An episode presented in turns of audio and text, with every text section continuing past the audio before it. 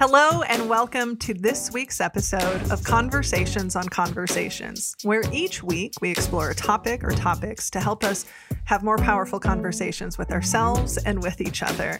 I'm your host, Sarah Noll Wilson, and I am I'm so I'm excited for multiple reasons. I mean, full disclosure, I'm going on vacation tomorrow, so I'm feeling loose and excited. But joining joining us today is my dear, dear friend Mark LeBusque. And so, hi, welcome to the show, Mark. Thanks for having me, Sarah. It's and I'm excited too because I'm going on vacation, but not for another week. But uh, it's just gone winter here in Australia, in the in where I'm in the southern states, and I'm heading off to the northern states where it's well 34 degrees for us every day up there. So, a bit like you, I'm very very happy to be getting out of the cold. Yeah, no.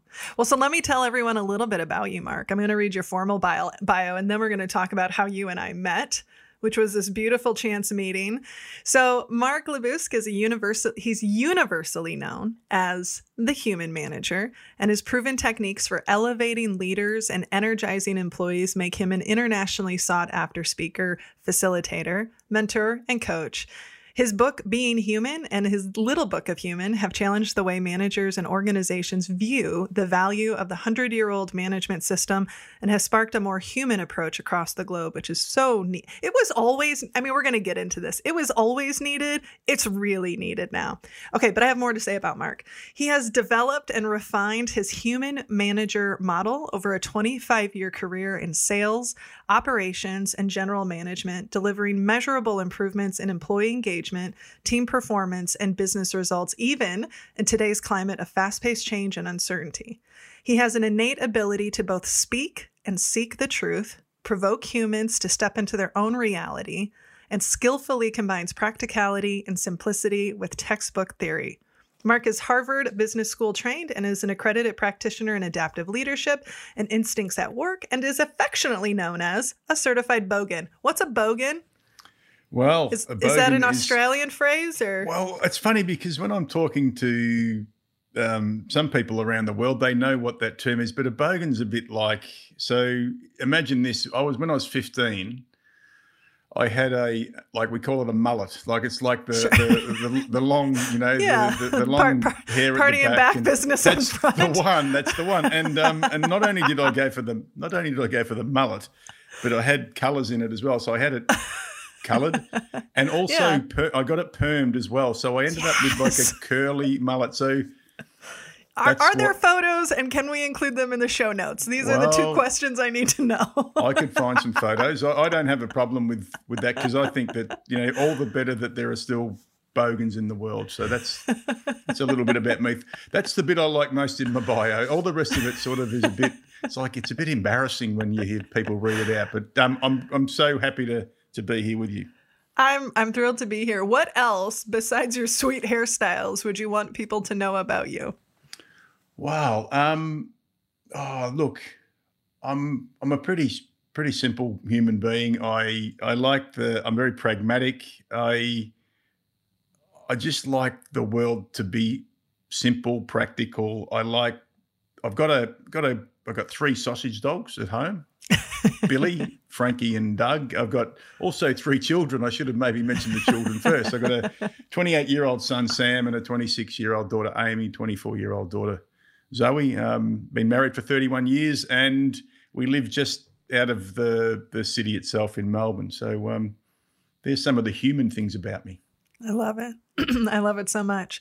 A little bit I want to I want to talk about our meeting. So we've known each other since February February of 2019 and the reason I know that date so well is because we met at Workhuman, a conference that is held by the Workhuman folks and we met at a chance moment on the expo floor with my colleague Kristen Souter. Mark, you were wearing I think it was Be Like Frankie. I think it was your Be Like Frankie shirt. Yep. I realized I told Nick, I was like, oh shoot, I should be wearing his shirt right now. And then I was like, I don't think it fits me anymore. so I went school librarian for you today. but um, but Kristen complimented you. First, she, well, she asked you as a point of curiosity, said, Hey, what's up with your shirt? And then um, you explained it. And then you asked about our shirts. And then we sat down and we ended up having a fairly quickly to the point, honest conversation just about the work we did. And just for perspective for people, I think we had only been talking 10, 15 minutes and we we jumped right into so like how are you charging? What are you charging? And what does this look like? And you're like, I'm just gonna tell you. And, and here we are having this deep conversation. And um, and one thing I remember from it, I don't know if you remember this, but one of the things because we had just, you know, we had only been um how long had you how long had you been running your company at, at that point in Uh, 2019? five, five or six years. Yeah. So we, you know, we were on year one and still figuring things out. and I remember you saying, "Oh, you know, I charge this." And I was like, "Someday, someday I'm going to charge that." And and I don't remember how it came up, but I said something to the effect of, "I really want to show, um, I like, I really want to inspire uh, women to charge more." And and you said so point blank, "Do you know how you do that?" And I was like, "No, how?" And you're like, charge more. That's it. it. was such a, it was such a just yep, yep, that's a really good point.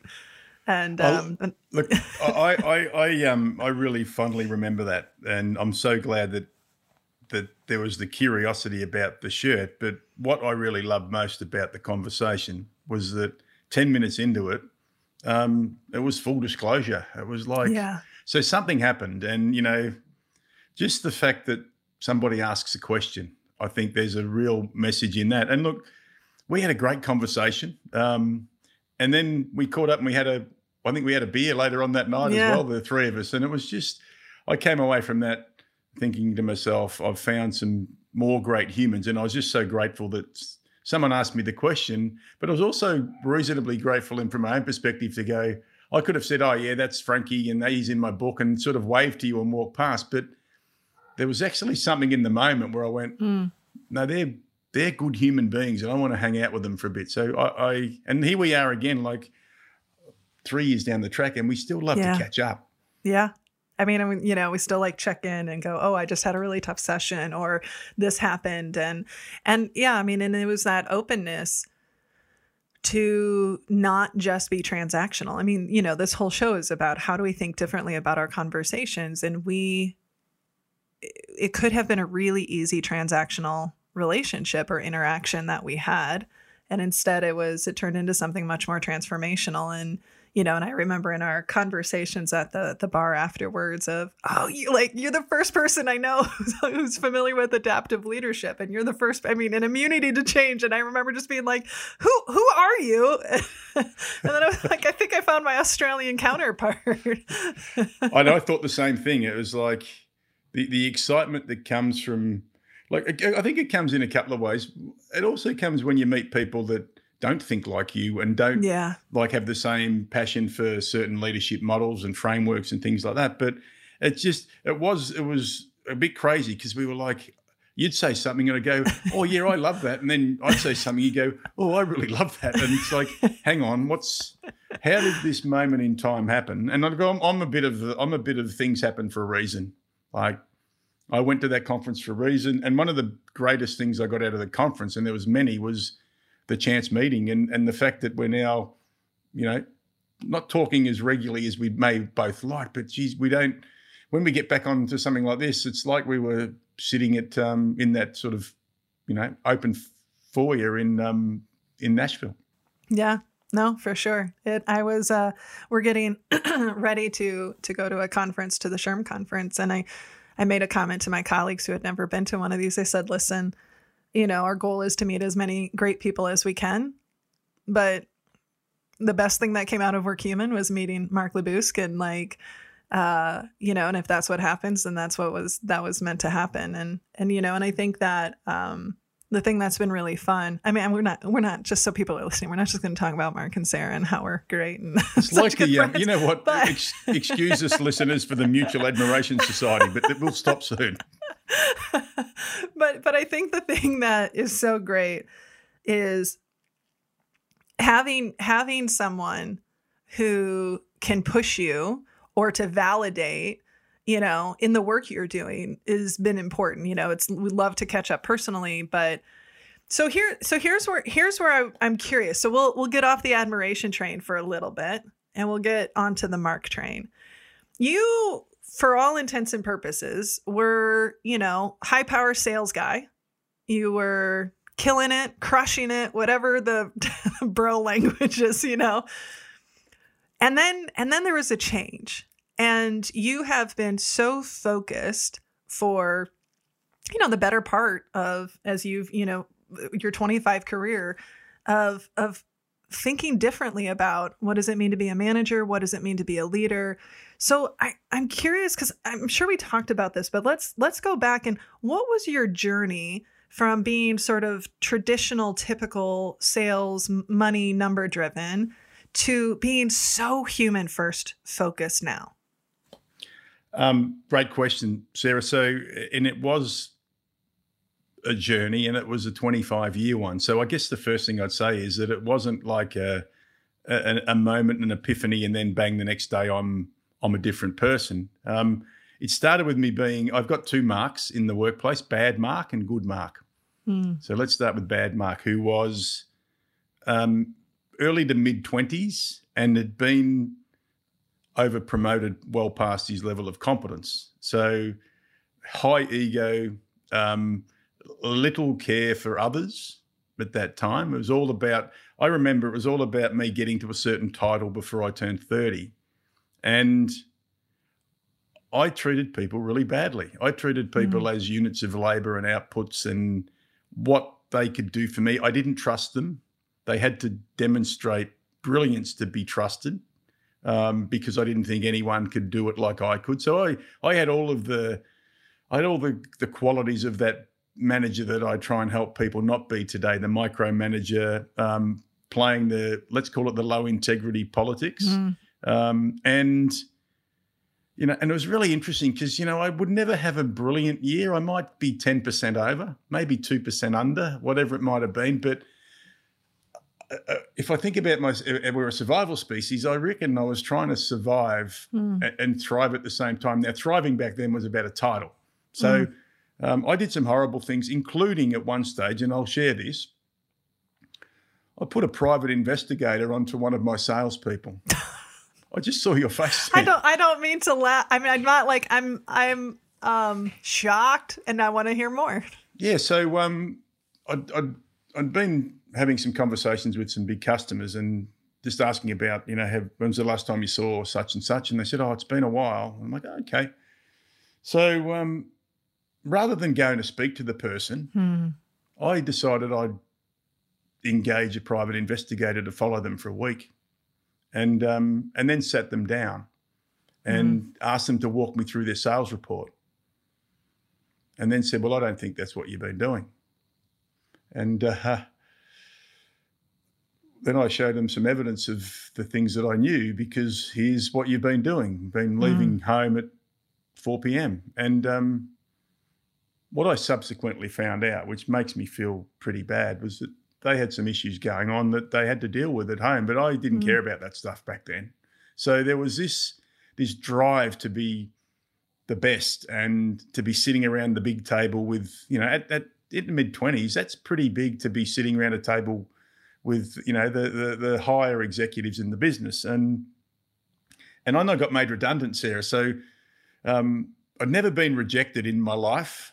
And mm. I'd always made the sporting teams and I sort of got everything that I wanted. I think I was spoilt as a kid as well. Always had the best, you know, the runners and all the best gear. And um, so it set me up for a moment where I was made redundant and I behaved like an absolute prat. So I basically mm. told everyone what I thought of them and and uh, and then I continued on doing that. So I, mm. I, I changed and I went for work for other organisations, but you know nothing changed. It was all the same sort of stuff until I sort of got to a point, and I, I think the I think the the good mark thing happened over about ten years, where you start to listen to feedback from people and you start to take it on. You don't you don't ignore the feedback and say, "Oh, that's Sarah. She said that, and she doesn't mm. like me." It's so you start to take it on, and you go, "I reckon there's some things that need to change." So some self awareness started to creep into my my world, and and then I really started to get frustrated with the system mm. because every time we were going to change, we didn't, and and you know everything changes, but everything stays the same. And I started then. I'm going to say to become a bit of a a bit of a maverick, and I'm like, I'm just going to try some things, which ultimately landed with my experiment that I ran for two years as a sales director, that which was asking myself a question of what would happen if I treated my people like human beings. Now that mm. sounds really bad, but for two years I I unlearned what I'd learned and I basically sat down with an A3 sheet of paper. I wrote the word trust in the middle of it. I wrote a whole lot of things around that that I'm going to experiment with, which one of them including experimenting with myself. And mm. over two years, I saw, I talked about, you know, just getting the results before. We saw, you know, results that were 200% ahead of target in year one and 198% in year two on a triple target in year two. And people said to me then, what, what are you doing? And I, my, my simplicity was this: I'm actually just treating my people like human beings. So that was the that was the 25 year journey that then took me out to what I do today, which was I want to bring this work to the world rather than to 40 people or 400 people or 4,000 people in an organization. It's like take it to millions. So that's mm. that that's the journey. I appreciate you sharing that, and it's one of the things that I admire about you is your your your willingness to not only be vulnerable but to own it to own own how you showed up to own the harm that you may have caused likely caused the impact that you you had. And and that um that journey of considering new possibilities cuz i think that it's it can be hard sometimes when you're in a system that is still operating with the old way of humans are assets they are a means to an end. They are to be, dare I say, exploited for us to be more productive. And it can be hard to imagine a new possibility when you've never experienced that. Excuse me. Or that's, yeah. you know, the people around you. Yeah, look, it's, and, you know, when I talked about the impact on people at work, it wasn't just impacting people at work, it was impacting my family as well. Mm. So, um, but when you're in the middle of the system and it's rewarding you and you're feeling good mm. and like you, you don't. there's two things happen here. You either can't see what's going on, or you can see it and you choose what Margaret Heffernan calls willful blindness. You just look the other way mm. because it's easier for you to to do that because the rewards are going to keep coming. And you know, I can blame the system, but what I really look at is, um, and you know, Linsky says this: my part in the mess, and my part in the mess was my ego was just controlling everything for me. Um, and, you know, over time, you find out as you get a bit older, you start to realize and, and you start to listen that maybe that's not the best version of me that I could be. Hmm. That that willful blindness, I think, is a such a powerful one because, I mean, we see that in organizations. Oh, I mean, we see it with ourselves. We might be like, yeah, maybe there's something true about that, but probably not because I have really good intentions and I'm a good person, and therefore I'm, you know, kept from any anything, any negative impact that I might make. But we certainly see that in organizations, especially if you have someone who is produce quote unquote producing, who's productive, who right is the brilliant jerk. They're yeah, they're getting stuff done, but they're leaving some cuts along the way.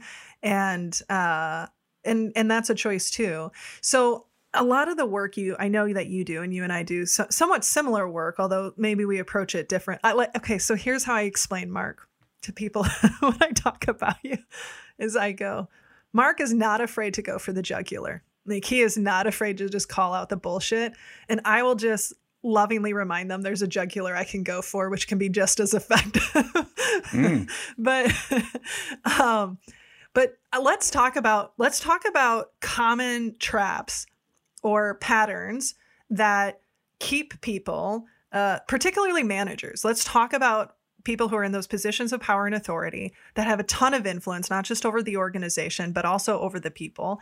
Um, and, you know, what are some of the most common patterns? I mean, there are things that you've talked about just with your own experience, right? Being too focused on the ego, chasing the title, chasing the, you know, chasing the, the, I mean, literally chasing the power. Uh, but what what are some of the things that that you see that people might n- not? Um, what do I want to say? It's kind of sneak like a sneaky thing yeah. of right. Yeah. Does that make sense? Absolutely, it does. So look, the common thing I remember when uh, in the in the sort of transition into a let's call good mark the the, the, the biggest common trap is that we we fail to look at ourselves as the first experiment because mm. um, we are an experiment, and that, this is what really started to change things for me. That if I was going to if I was going to become a, a more human manager, that it had to start with me, and it had to start with me um, asking myself the questions that I wanted to avoid, like what sort of give. It's almost like giving myself a my own performance review, and not just about the technical stuff, but really more about how I turned up as a human being. So, one of the common traps is that we we allow others to do that for us. And I'll give you the great mm. example. And I, I, do think there are some good ones, but there are many of them that are just lazy, and that's um, psychometric profiling. Mm. So mm. what we yeah, do is we we get profiled, and it's like, oh, I'm, that's me. Therefore, that's okay because that's the way I am. I'm I'm a red or I'm a blue or mm. whatever. I'm having a be. red day. Yeah, I'm having a red day and it's okay. And you know, these are all the other red people and they're like me, but I don't seem to get on well with these. And it's like, you know what? It's called I call it corporate crystal balling. So mm-hmm. it's very very easy for me or anyone to hide in that. That's just me, and that means you can avoid doing the hard work. So I think that's the starting point. Is that um, the common trap is that we allow other people to put us mm. into a box, and then we can then justify the way that we are. Mm. Um, that's the first one. I think the second one is that we we only see one type of work. Um, and I see two types of work. There's the technical work, which is really, really important. It's the it's the progress projects, the programs, the processes, the strategy, all of that day to day stuff that that's sort of like the engine room of the business. It's very tangible stuff, Sarah. We can see it.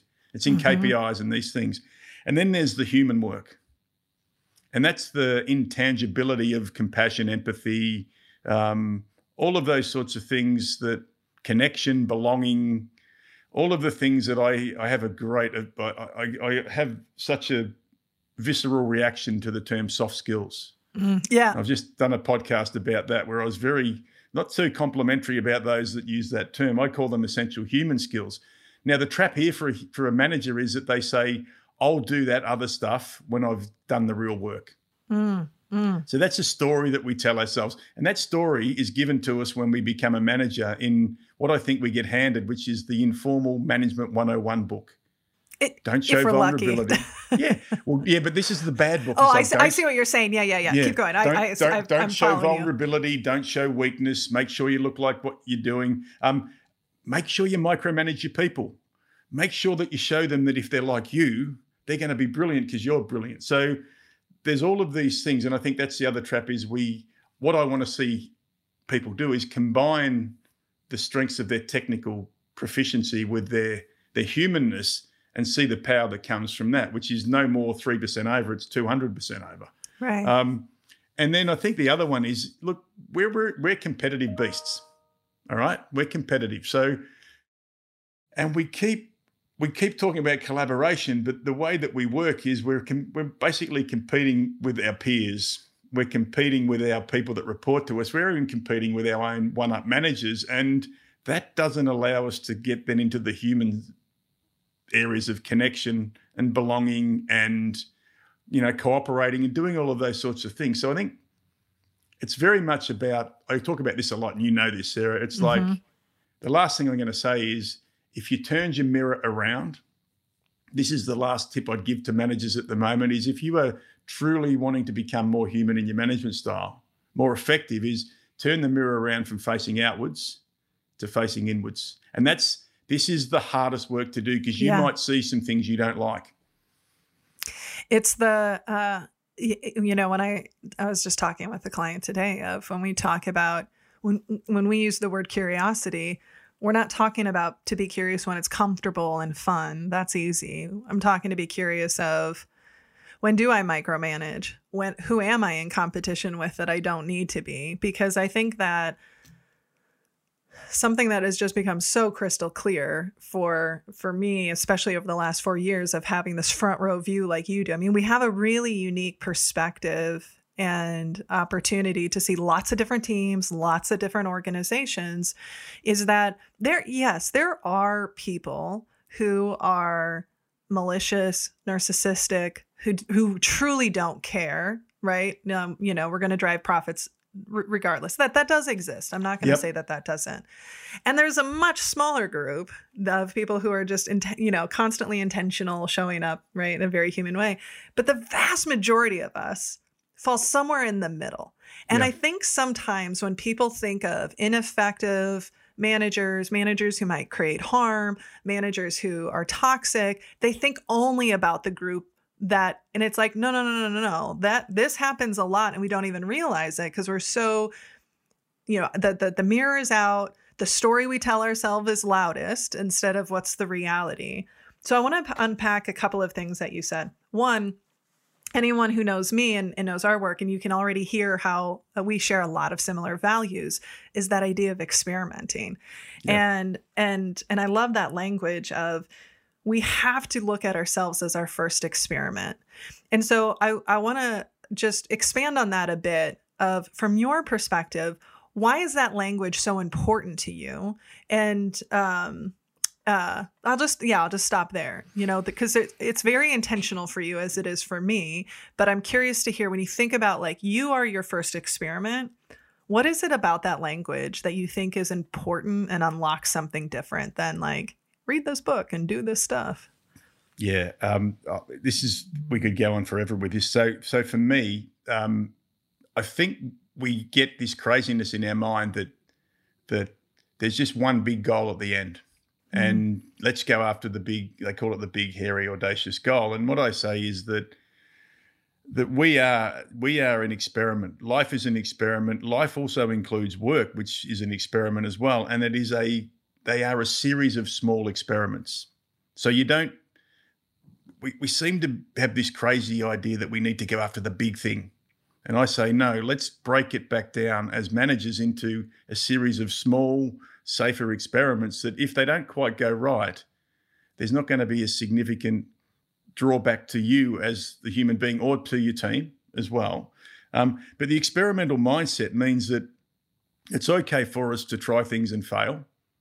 Um, I, I love a term. I've got a, a, a, a dear friend here by the name of Julie Tickle, who's a head of, um, she's the chief people officer for a big organization here in one of our states, and she calls it flirting.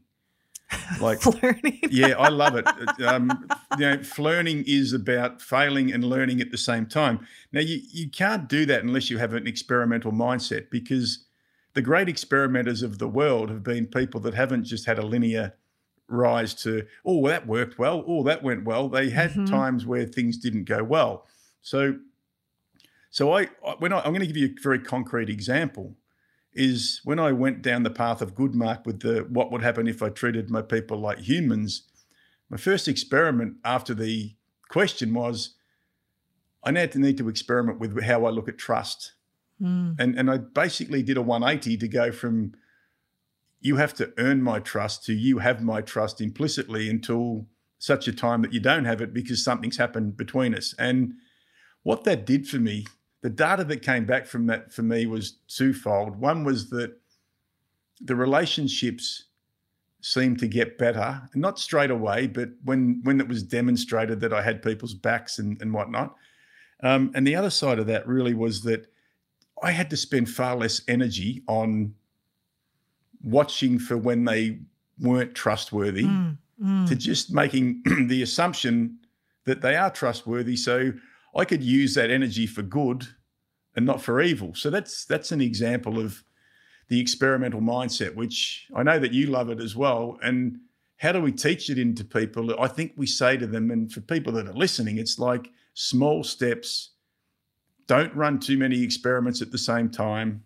I always tell my clients, go back and do one thing. right And then one of them will go, Oh, I want to do three things. And I go, That's because, you know, you're such a, you got a busy mind. But guess what's going to happen? you're not going to do any of them. So just go and do, try one thing. So that's where experimentation, I think, becomes critical as a manager um, to be effective for yourself. Start with yourself and then encourage others to do the same thing.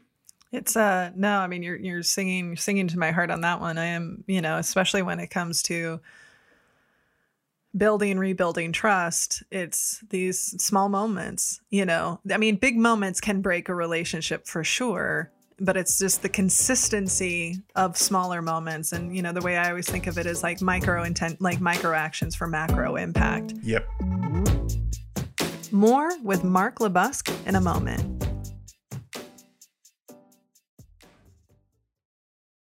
you said something that i wanted to go back to because it, it i know it wasn't intended as a throwaway but you know one of the things with this show is we always want to i want to find moments of pausing from the standpoint of this is a practice you can do right so for Yeah. people who are listening a practice you can do is what small experiment do i want to run just one thing and make it small so it's not i'm going to listen better. It's when i'm in conversation with mark today i'm going to listen differently to him. Make it real real micro. But you said something when you were talking about when you work to flip your mindset around you have my trust you you you you you earn my trust versus you have to lose it. It costs you less energy. And i, I just i want to explore that a bit because i think sometimes um we hear when we're doing work related to relationship building when we're you know doing work with human is it feels so inefficient or ineffective right? That it's like it's just not as it's not as efficient. When in actuality um spending a little bit of time up front actually will make you go further faster longer. And so i'm just curious to, to get your thoughts and to tease that out a bit because i think sometimes we think oh it's it's new and it's different and it feels cumbersome instead of realizing it's actually going to free up a ton of space in your head. It's going to free up a lot of worry in your head if you're just like okay well i'm going to trust them until they give me a reason to not.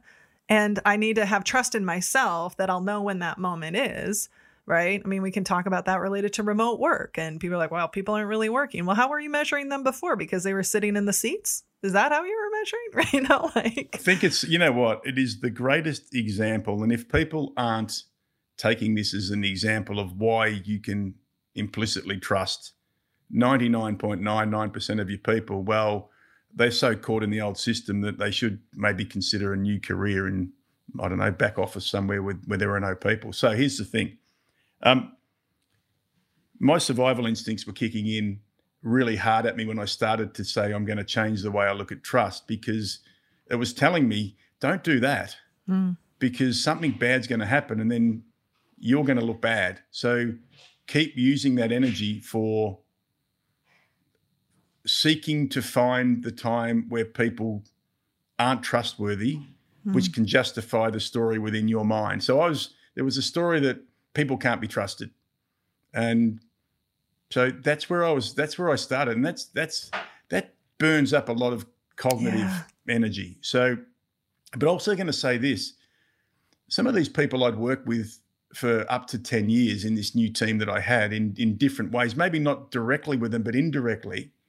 And I'd actually done some pretty bad things to them.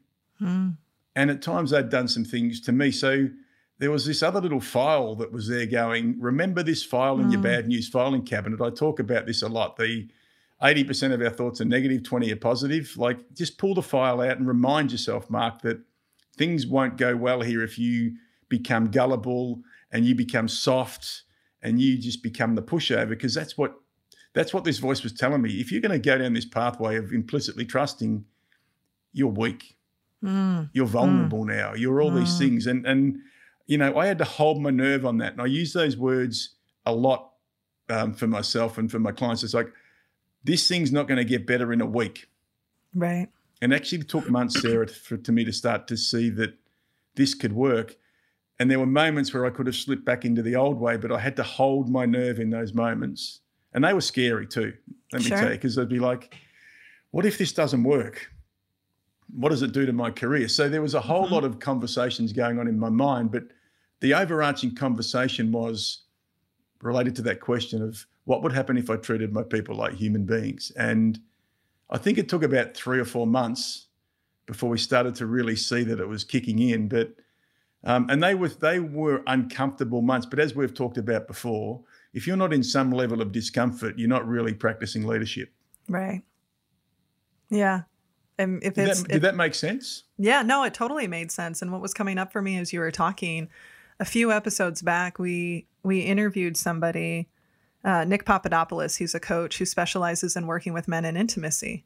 And one of the things that we spent a lot of time talking about, particularly, I mean, we were looking at it through the Western lens, but you know, there's some a lot of similarities um, between our cultures. There's a lot of differences, but how those those beliefs are so much stronger in men than women yeah. because it's like the worst possible thing for you to be weak as a man, and emotions are a weakness, and uh, being vulnerable is a weakness and having relationships is a weakness and and it's one of the things especially since that conversation and and since I've been exploring that it's made me wonder you know uh, again because largely the people who are still in positions of power are men yep that like that's part of that i mean that that dominant culture um, behaviors of you don't have relationships you don't show emotions you don't get close and yet and this, and I don't say this in, in a disparaging way, it's just the cultural conditioning, right? And yet, because I know you see it in your work, that when people have the opportunity to feel safe to like actually express how they feel, when they have the opportunity to connect with someone deeply, when they have that opportunity to be able to show their full human self, it we all crave it as humans. Yeah. And I and I know even in your work, so for those of you if you if you start following Mark and hopefully you will, he'll post photos of his workshops and his workshops are not behind desks. Everyone is sitting in a circle very intentionally. Very intentionally to turn up the heat a little bit. And I I can imagine um that that that untangling or that unwiring almost I mean, we are we are humans are wired for connection. We're yep. wired to be seen. We want to be safe.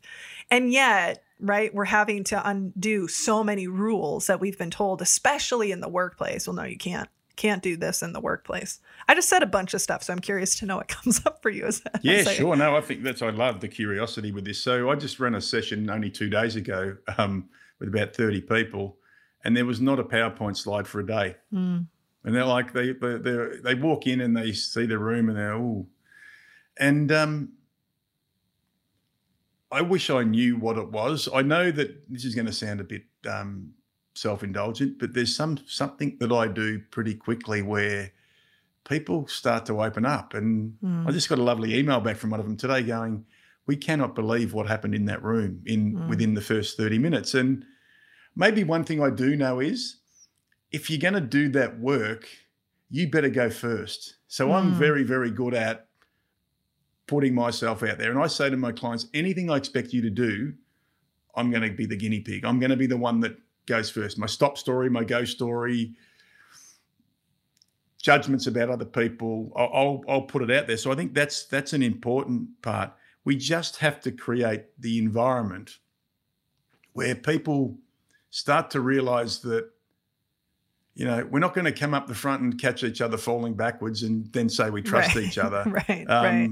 We're not going to go and play paintball or go. And, You know, I don't mind some of that stuff people do, but the real work is is the real work of the humans in the room. And I often often talk about this that particularly we are privileged in the work we get to do, Sarah, mm. to help other human beings to become. I don't like this word, but I'm going to use it better, whatever yeah. better means. Now, with that privilege comes risk as well mm-hmm. About the way we go about it. I use this as a bit of a, I get people to judge me on something. I ask them if I would prefer vanilla or mint choc chip ice cream. and uh, most people go mint choc chip because vanilla's boring and, you know, you're a bit of a way out there sort of a guy. And, and I'm like, well, actually, I like vanilla and let me tell you why. And I say to them, did you get an agenda before we came here today? And they look at me. Someone will say yes because I think they think that's what I want to hear. And I'm like, well, you didn't. Then I say this is I like vanilla ice cream because I can add to that whatever I want on a particular day to to suit the circumstance that I'm in. And I say my work is very much like that. And the ingredients in the room, I ask them what the ingredients are, and they say it's us. And I go, well, you're different ingredients to yesterday or last week. Mm. And I think this is really important as a manager to realize that every day the ingredients change. Mm. You can start with the base of vanilla but you've got to then work with the ingredients in the room. And when you start to say that to people, they start to open up. And funnily, within like half an hour the other day, like people were sharing some pretty deep stuff. And and this, and I'm going to just quickly say this. understanding other people is is undervalued. Mm. So this understanding Gosh, say, that comes that from again. it. So so understanding others is undervalued, and this is where the this is where the gold is. I think the un, when the understanding starts, like I, I look the beauty of us catching up three years ago and not just talking the technical stuff means that we know each other pretty well now, and we look forward to conversations. Um, if you don't know each other well, in the workplace, you'll be in a situation. I'm not looking forward to that conversation because really my conversation is transactionally based, usually around mm-hmm. a KPI sheet mm-hmm. um, or a performance review or something like that, rather than I actually know Sarah, the human being. And um, I think that's where we've got to get to. Mm. And and you know, and to the point that you made earlier, and and something that we share. I actually just was talking to a potential client today who was talking about wanting to do Myers Briggs, and and I said I'll just I'll let you know very transparently. We don't practice um, any kind of assessment because to the point you were making earlier. So we can learn a lot about ourselves and we can learn a lot about other people when we just slow down enough to pay attention. When we slow yeah. down to, you know, I mean, one of the favorite phrases from you know the body of work of adaptive leadership that we both have a strong foundation that's part of our strong foundation is listen to the song beneath the words yeah. and and it's always you know it, it's amazing when you can put people in that situation um, uh, where they can connect on that human to human level i mean we are just you know talking to somebody today about if we want to heal a relationship i mean one there needs to be ownership of the right harm that was caused. And and another way we can do that is to start to spend time with each other as a human. Yep. Now, I'm curious to get your thoughts on this because this actually came up in a show that I was on uh, earlier today, and we were talking about the impact of relationships at work are ultimately they're temporary, right? They're, yeah. they're temporary. You might be there for a couple years. Maybe you'll be there for 10, 15 years, but you know, we know that people are moving. And what impact does that have on, you know, our willingness to to dig deeper, our willingness to share, our willingness to take risks? And so I'm, I'm just curious to get your thoughts on that. Oh, look, I think that we um we it comes back to a mindset there as well. Like I've got some very, very dear friends that I worked with 15 years ago and I think there's a relational piece here between the amount of time we invested in each other to get to know each other as human beings. So, you know, I know I know you've got a dog. I know I've met Nick for the first time today, but I've heard a lot about Nick. Um, we've talked lots about our own challenges in our business. So we've actually spent some time talking about the human things before we've got into the the business of the you know the real business as people call yeah. it. So yeah. Um, so I, I think that I, whilst people come and go now, you know, my very dearest friend has been my dearest friend for 45 years. And we can just pick up the phone now and talk like we were, we're still 10 years old. And there's something in that. And that's because we've invested some time. And that then becomes, it's not about what I can get out of that person. Yeah. Because, and I've done that, don't worry. I've been the person who wants to get something. And once you're not, not once you're no value to me, mm. well, that's it we're done. It's a very transactional relationship versus a very transformational human one, which means that, you know, at times you will receive a sneaky little message from me going, How you going? and and and, usually, and then you'll come back and then we'll we'll chat for about half an hour and then it'll be like, I've got to go now, I've got to go and do some work. but the beauty of that is that we something keeps drawing us back and it's it's because we're interested. We, we are interested in each other, but we're also interested to to deepen our understanding of each other. And I think, yeah, I think there's a really, it's a really convenient story for us to say it's very much around things come and go. But at the same time, we've got to get past that and say, what am I prepared to invest mm. in deepening my understanding? And what am I prepared to give about myself so that that person can understand me? Mm. That's a big one for managers because again, the old Management 101 rule book said, don't get too close to your people because mm-hmm. one day you're going to have to have a mm, difficult mm, conversation. Mm-hmm. And then, and you know what? That's that's not right. It's a myth because I think the more you know your people, the easier it is to have those conversations. Yeah, a hundred percent. I love. I really appreciate those questions. What am I prepared to invest to understand someone, and what am I prepared to invest to help them understand me? And because so so many of, and this goes to relationships generally, uh, challenges that come up, rubs that come up, are usually some kind of um, value conflict, right? Difference of preferences, and and maybe there are some things that we can't find the middle on, right? I mean, that mm, we're certainly living in a time where that in some areas is becoming harder. Yeah. But, you know, it was interesting when when the question was posed and we were talking about it. For me, I go, I'm still spending, I'm literally spending most of the time, most of my I spend more time other than my husband because we don't have children I spend more time with my coworkers and colleagues than I do the rest of my family, than I do the rest of my friends. Even if they're only with me a year or two years, I'm still spending fundamentally more time with them. And for me, anyway, I want to be connected to the people who I'm going to be spending a ton of time with. I want to understand them. I want to be able to support them and have their back and and build a relationship where they'll have mine as well. And so I think it's you know that uh, that that sort of identity of oh I, I leave I leave myself at home and I come to work and I'm my work self and it's like well no you're still a human with needs. You still have a heart. You still have right like you want that that safety.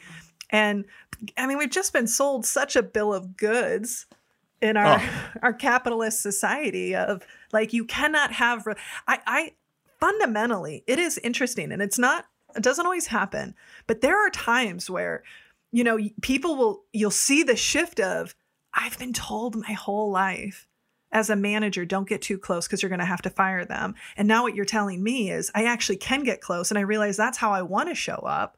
And then they start showing up differently. And then the team starts showing up differently because they're having authentic human connections. Yeah. So just a couple of things on that. I talked about energy before.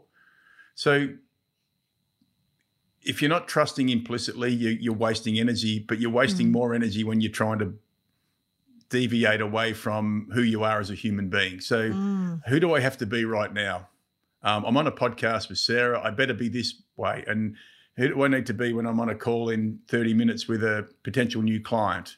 Um, who do I need to be when I go and engage with one of my family members today? Like this, this, the absurdity of leaving stuff at the door, whatever mm. door it is. I, I loved your quote. I saw one of your quotes today, which was brilliant. Was about this whole idea of that now I'm going to get this wrong, but you'd be able to help me out. It was like, you know, it's about, was it all about how you turn up in certain situations that, you know, leave your home stuff at the door when oh, you get just to like, work. yeah, my, this is, I have to give credit to, to my colleague, Teresa, because this came out of an interview and yeah. she, she made that like, she said, isn't it interesting that we spend all this time at work going, well, how do we get people to leave their home stuff at home? But yep. we never think about how do we help them leave their work stuff at work? So, so Teresa, I'm going to use that quote at times, and I will, I will actually um, quote you Properly on that. Properly credit her. Mm-hmm. Absolutely, because mm-hmm. I think that's important. So here's the thing for me: I used to do with my people. I used to give them a, um, a sheet with 400 um, words on it, different feeling words, and I got them to cross out the word "good" because "good's" like a that's your get out of jail free word. Yeah. There you go. good. yeah. Oh yeah, good. So I'd, I'd, check in with them at the start of the day and the end of the day. And look, particularly for some of my people, because what they weren't good at doing was unpacking their mental suitcase at the end of the day or leaving mm. their suitcase at work. They'd take it home and it was so full of stuff that when they opened it, clothes went everywhere. All the yucky stuff went everywhere. And they'd, you know, someone would have to pick up their dirty laundry at home. So I really think this is an important one as a human someone who embraces the humanity in management is you've got to role model it yourself. Yeah. If you want your people to do it, don't be the one that's that's playing the game of oh look at Mark now he's this is this is work Mark work Mark when he was bad what he would do some days he'd walk in and he wouldn't say hello to anybody and go straight to his office the next day he'd walk in and he'd walk around the office high-fiving people and asking them about how they were and how was your weekend people would look at me like, who the bloody hell are you, mate? now, that took a lot of energy. So I think there's something in this for people. It's just like, I think this is, I hope I do this pretty well. I just try and show up as myself. And some people appreciate that and love that. And some people don't. And you know what? I also say this, Sarah, they're both right. Right. It's uh you know, just like you talked about your journey of it doesn't change overnight. Oh, This untangling, it takes a long time. And I think you and I have been incredibly fortunate because somebody once said, you're just so authentic. I mean, you're just you. Whether you know whether you're on stage, maybe it's just a little amped up version of you. But you know, like I always feel, you know, such a good compliment. People are like, I just want to be friends with you. I think you, you know. But I and they said, well, you know, like, what did, uh, uh, how did you get there? And I said, well, one, I've been incredibly fortunate, as have you, to be rewarded for my authenticity yep. and and even even now sitting in front of you i'm more myself than i was when i was sitting in front of you in nashville Yep. and you know and and so so i think about that from not just for myself but i think about that for my colleagues i think about that how can i reward people when they share a little sliver of who they are right how can i acknowledge and appreciate make it safe because I mean, I think, and, and that goes back to, I mean, I can, I can, I can give you the props. I mean, you can give yourself the props too. But part of, part of the work that you do and why you're able to make a space so safe so quickly is because very quickly people, you know, we have really good bullshit meters. Yep. And they're like, oh, Mark is just, this is who he is. This is, he's no fuss about it and no, and you know, I, I'd hope and I like to think that we do the same fairly quickly. And so then it, people start to open up and, and it's not as simple as saying, hey, take down the mask. Because I think that, and this is a thing gosh, this is a theme that has come up in so many of these conversations and so many different perspectives. Sometimes it's so melded onto our face, we don't even know it's there. And Yep. we don't even realize that, you know, the, the rules we've created for ourselves or we've allowed other people to create for us is masking this true authentic self whatever whatever that might be and you know and it's something that and I've I've mentioned I mentioned this when I was talking with with Nick Nick not my husband Nick Nick Papadopoulos but then my husband Nick not to confuse we were talking one night and you know and he made this really powerful person like he made this observation he said you know it's so sad is because of all these gender roles and all these other roles that have been placed on us it's like Yep. nobody gets to just be their true self you know it's it's an it's an interesting one. Like um, I often get described as the big bloke with the warm heart Mm. because, like, I don't know, and then also get described at times as intimidating. So at the other end of the scale, like you're a bit intimidating, mate. Yeah. Um, here's here's an interesting thing of what what you just said. How can how I sort of what I'm picking up is how maybe for managers, how can you you know those moments where someone shows some vulnerability and and and God help us, they start to show some emotion and they might shed a few tears. Mm. What I see in the room then is just a whole lot of like, oh geez, where do I look? Like, what do I You do? give give them Um, tissues because and- and I yeah, want them to clean themselves up Yeah, because yeah, I'm tissues. uncomfortable. tissues come to them and stuff. So we had one of those a couple of days ago. A really, really what I call a powerful act of leadership. Mm. Um, and what I love in the room is you can see the, the people are sitting there, and you can almost it's almost like they pop at different times. It's someone's about to pop, I call it. And this this amazing young um, female in the room, she said, I, I, I want to say something. And I went, okay, here we go. This is going to be it. And she started to cry and she's talked about how terrified she was to speak up. Mm. And we got the, sh- the usual reactions. Here's, here's my point for managers. My response to that, because because there was an apology and the use of the words I broke down. And I said, Mm. can I explain to you what I saw? What I saw was an in, in, uh, was an incredible act of leadership um, via vulnerability. You didn't break down. You actually showed and demonstrated strength. It's just that we're conditioned that that's breaking down, particularly in the workplace. And then the word was used, I'm embarrassed. And I said, you should be Mm. proud. So my Mm. point is this when these things happen and you're a manager, I know it's hard because we're human too, but just check yourself in that moment. And when you hear some of that language, offer the person through curiosity. I wonder if that breaking down was actually strength. I wonder if Mm. embarrassment was something to be proud of. Um, and I also wonder what other people in the room think. And they, were- they were like, oh my God, that was amazing. Now, we don't take those opportunities because usually what we end up doing is, oh, oh, oh, oh, oh, oh, what do we do here? And, you know, for the big bloke at the front of the room, that's me, some, that, that's been hard to, when it first started happening, like I get told this when people walk into the room, Sarah, you're the guy that makes us cry. Yeah.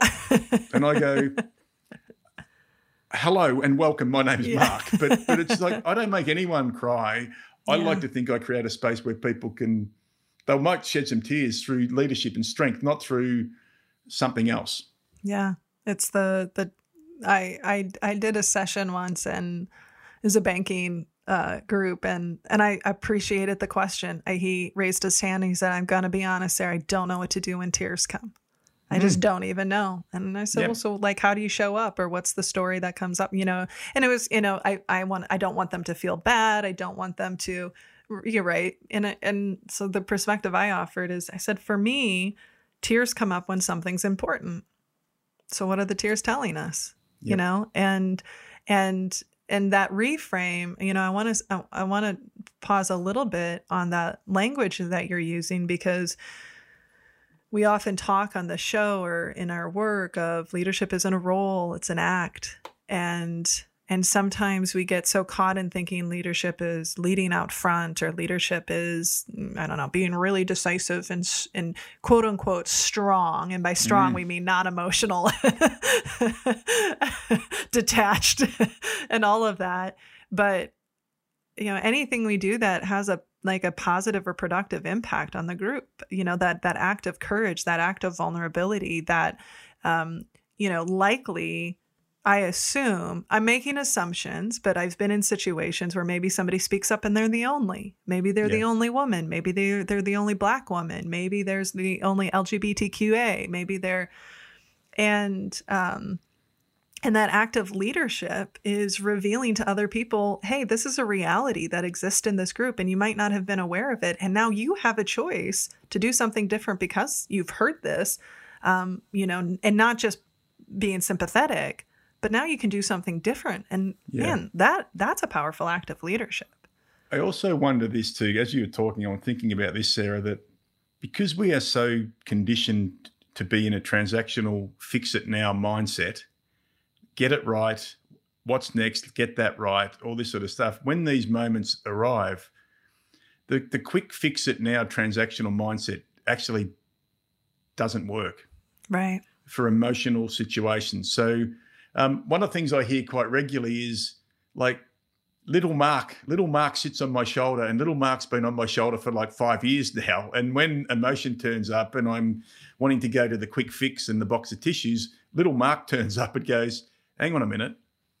So my point is this: is I think we've we've got to allow that we've got to allow time for processing, Hmm. and perhaps we've got to allow time for in that moment doing nothing, because doing nothing is doing something.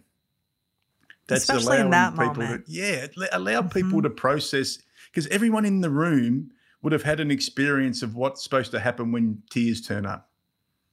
And, and that can be a gender based thing. It can be a whole lot of different ways. And it's Mhm. like, we don't all react the same way. These days, for me, I'm, I, I have a lot of empathy for those people. And I have, I actually have, a, a, I, I'm very proud of them when they do it. But early days was like, oh shit, what am I supposed to do now?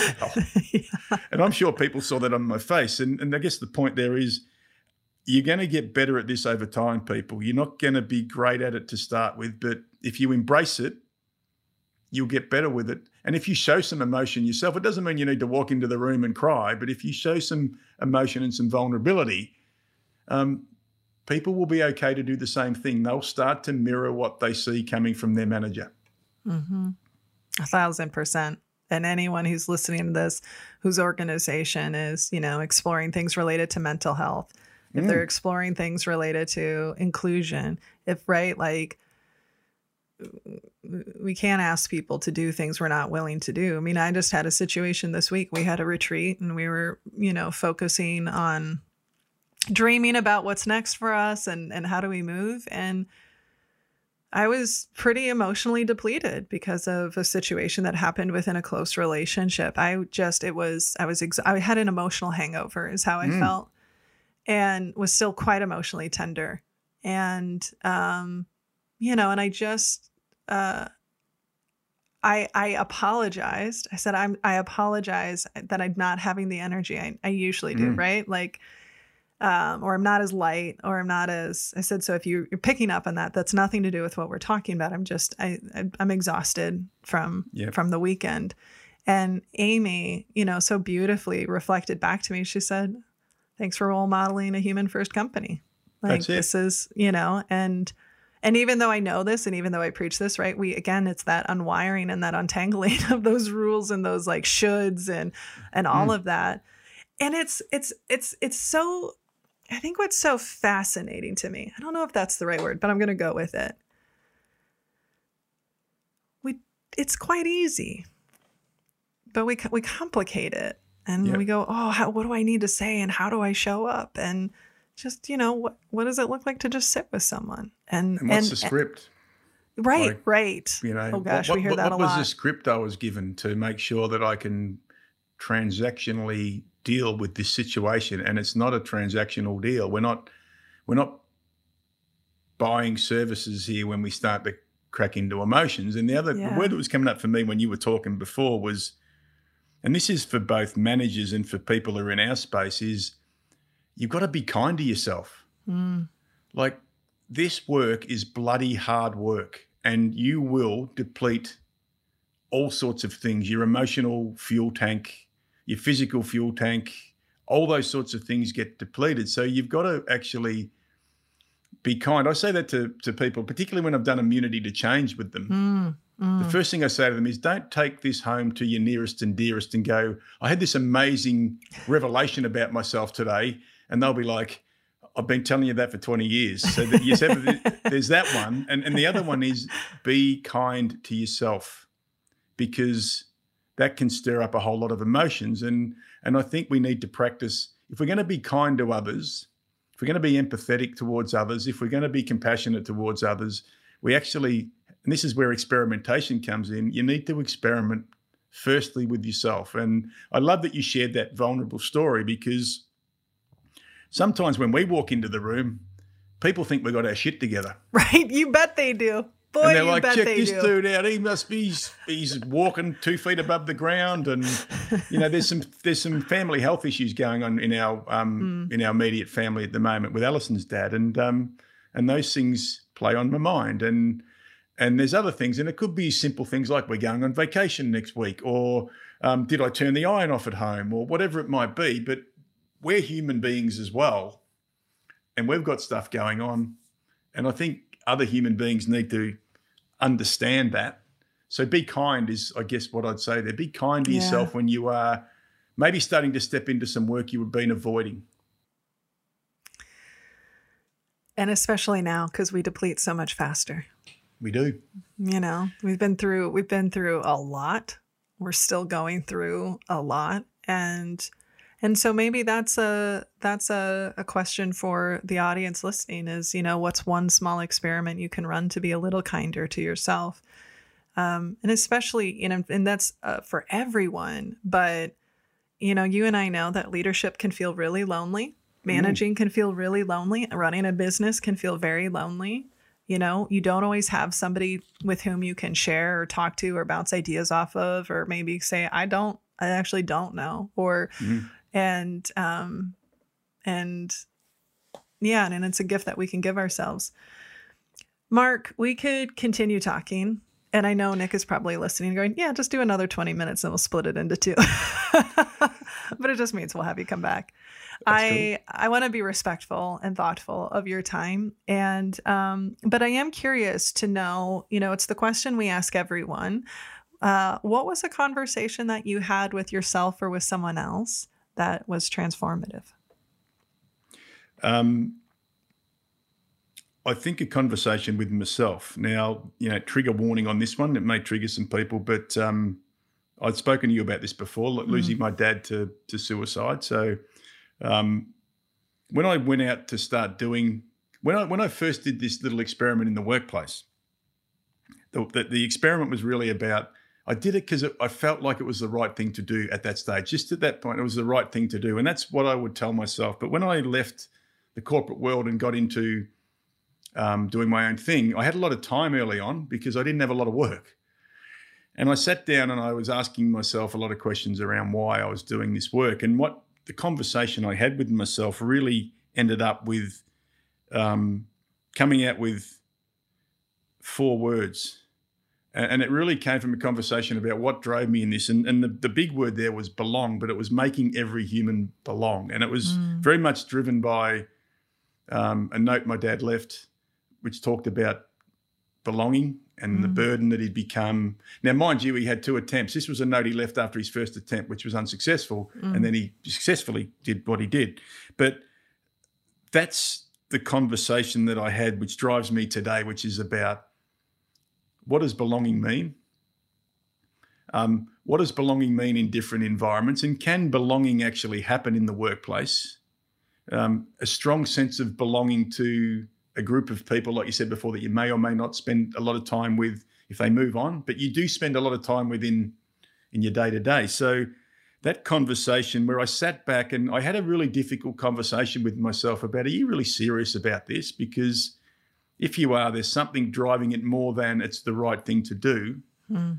And it, and you know, and I talk about I talk about what happened with my dad all the time with my clients. And I think again they say, "Oh shit, that's pretty brave." And I go, "No, I want you to understand me."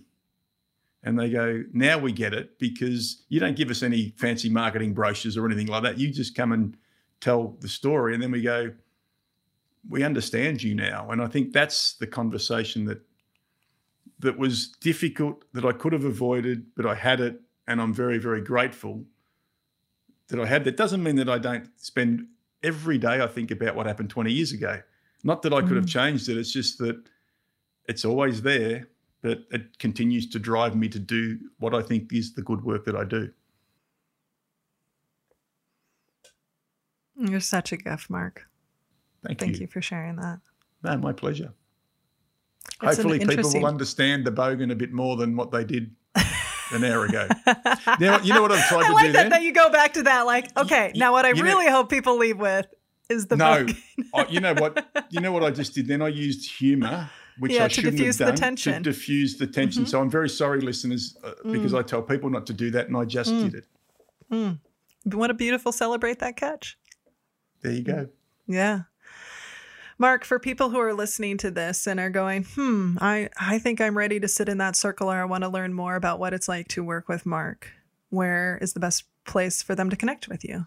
Uh, LinkedIn is a great place. And seriously, reach out and send me an invite. And if you want to have a chat, just do that. I learned that from Marty Linsky. He's like, he says, if just send me an email and we can have a chat. And he will have a chat with you. So please reach out on LinkedIn. Um, my website's just um, www.marklebusque.com. Oh my God, I've been pronouncing it wrong. You Why know what? He, I'm I'm you okay didn't with correct that me because you're a flawed human. It's okay. It's oh, okay. Don't I, worry. I don't think I've ever heard your last name, and I realized no, I apologize. You know what? Don't, no, I'll say it correctly next time. I've been called worse. Don't worry about that. No, I know, but um, the name is so important. It's so important. It's so maybe important to get Maybe right. I didn't say anything because I was avoiding the conversation with you. Who knows? But um, you're like shit, Sarah. I've known you for three years, and you're saying my like name wrong. I mean, I normally just call you like uh, Australian Mark. Is usually how I just, just, I was like, I'm Corn, he's Croc. Like this is in Croc meaning crocodile, not crocodile. like croc. You know. So, so the other place, so on the on the website, there's books and there's podcasts and there's blogs, and you know you can sign up and get a fortnightly Mark's Musing newsletter. The other thing I'll quickly mention, and I'm really excited yeah. about this, is that please the, the Human Manager Academy which is a which is is a modularized version of what happens in the room because lots of people want to work with me, but I can't be everywhere at once. So that'll be coming out in September, which is um, there's a leading self module, there's a leading the team module, and there's a whole lot of really really cool things that have been developed. And and the and at the back end of it, you then get into what they, we're calling the the forum where for the next 12 months, you will be in a global community where you'll be sharing your experiments that you've been running, and you'll mm. be hearing from me at different times, like giving you gentle reminders, little Mark sitting on your shoulder going, Hey, have you done that thing that that I taught you about. So I'm super excited about bringing that to the world as well. But it's actually been a delight to talk to you again. Yeah, likewise. We will share all of that information in our show notes and you know, we uh we follow along and we'll be sure to share. I'm i'm personally i'm excited. I'm going to be one of the first people to sign up because wow. i i've always said i'm like i just i wish we could be someday someday we will share the stage or we will share a room. It will, will, happen. And you know so i'm excited to continue to learn from you. And uh and cannot i cannot recommend enough um, that when that does come out, I have no doubt it'll be full of insights and ahas and pauses of, hmm, maybe I there maybe I do this because every conversation I have with you, there's a moment of, oh shit, he's asking me that question, and it's a really hmm, okay. As there yeah. is with me, it comes back the other way. So that's what I love is that that's you know I think early days it was like oh I've only been out for a year and you've been out for five, but I don't right. I don't feel that anymore. It's like we are equals. We are sitting on the same footing, and that's what I love about uh, love about you. So thank you very much. Likewise, thank you so much for joining us today, Mark. Cheers. Our guest this week has been Mark LeBusque, and I just I want to name that for three and a half years in my head the last name was different, and I'm so glad he clarified it for me because our name is some of the most important words to us, so we want to get it right. So Mark LeBusque, not Mark and just to own that one. Uh, there's a number of things. I always, I always enjoy being in conversation with Mark. And the, the one, that question he posed of what am I prepared, what am I prepared to invest to understand this person? And what am I prepared to invest for them to understand me? I just really am struck by that language of investing and being intentional. So that's something I'm going to hold on to. What are you going to hold on to? What comes up for you? We really we do want to hear from you. I I I want to hear what resonates. I want to hear what questions come up for you, what connections you make, what it makes you think of, what anything. So connect with us. You can reach out to us at podcast at sarahnollwilson.com, P O D C A S T. Nick's going to laugh at me for spelling it out, but podcast at sarahnollwilson.com. You can find me on social media where my DMs are always open. You can shoot me an email. You can also, if you're interested in learning more about the work that we do and how we can help your team have conversations that matter, check us out at sarahnollwilson.com. You can also pick up a copy of my latest book, Don't Feed the Elephants, wherever books are sold. You can also pick up copies of Mark's book. His latest one um, Being Human and the Little Handbook of, of Being Human. I highly recommend both. And if you would like to support the show, please consider becoming a patron. You can visit patreon.com slash conversations on conversations, where not only your financial support will support the amazing team that makes this show possible, but you'll also get access to some pretty great uh, swag and additional information. And if you haven't already, please rate, review, and subscribe to the show. You can do this on iTunes, Spotify, or other podcast platforms. This helps us uh, get the word out. It helps with the algorithms and continue to bring on amazing guests each week, like Mark. A huge thank you to our incredible team who makes this show possible. To our producer, Nick Wilson, our sound editor, Drew Noll, our transcriptionist, Olivia Reinert, and our marketing consultant, Caitlin Summit Nelson, along with the rest of the Snowco team. And a big final thank you to our friend and guest, Mark LeBusque. Uh, again, I can't recommend connecting with him enough and following his work and learning how to be a more human manager. This has been Conversations on Conversations. Thank you so much for listening, joining, and giving us your time and attention. And remember, when we change the conversations we have with ourselves and with others, we can change the world. So please take care, make sure you rest, rehydrate, do what you need to do to recharge, and we will see you again soon. Bye.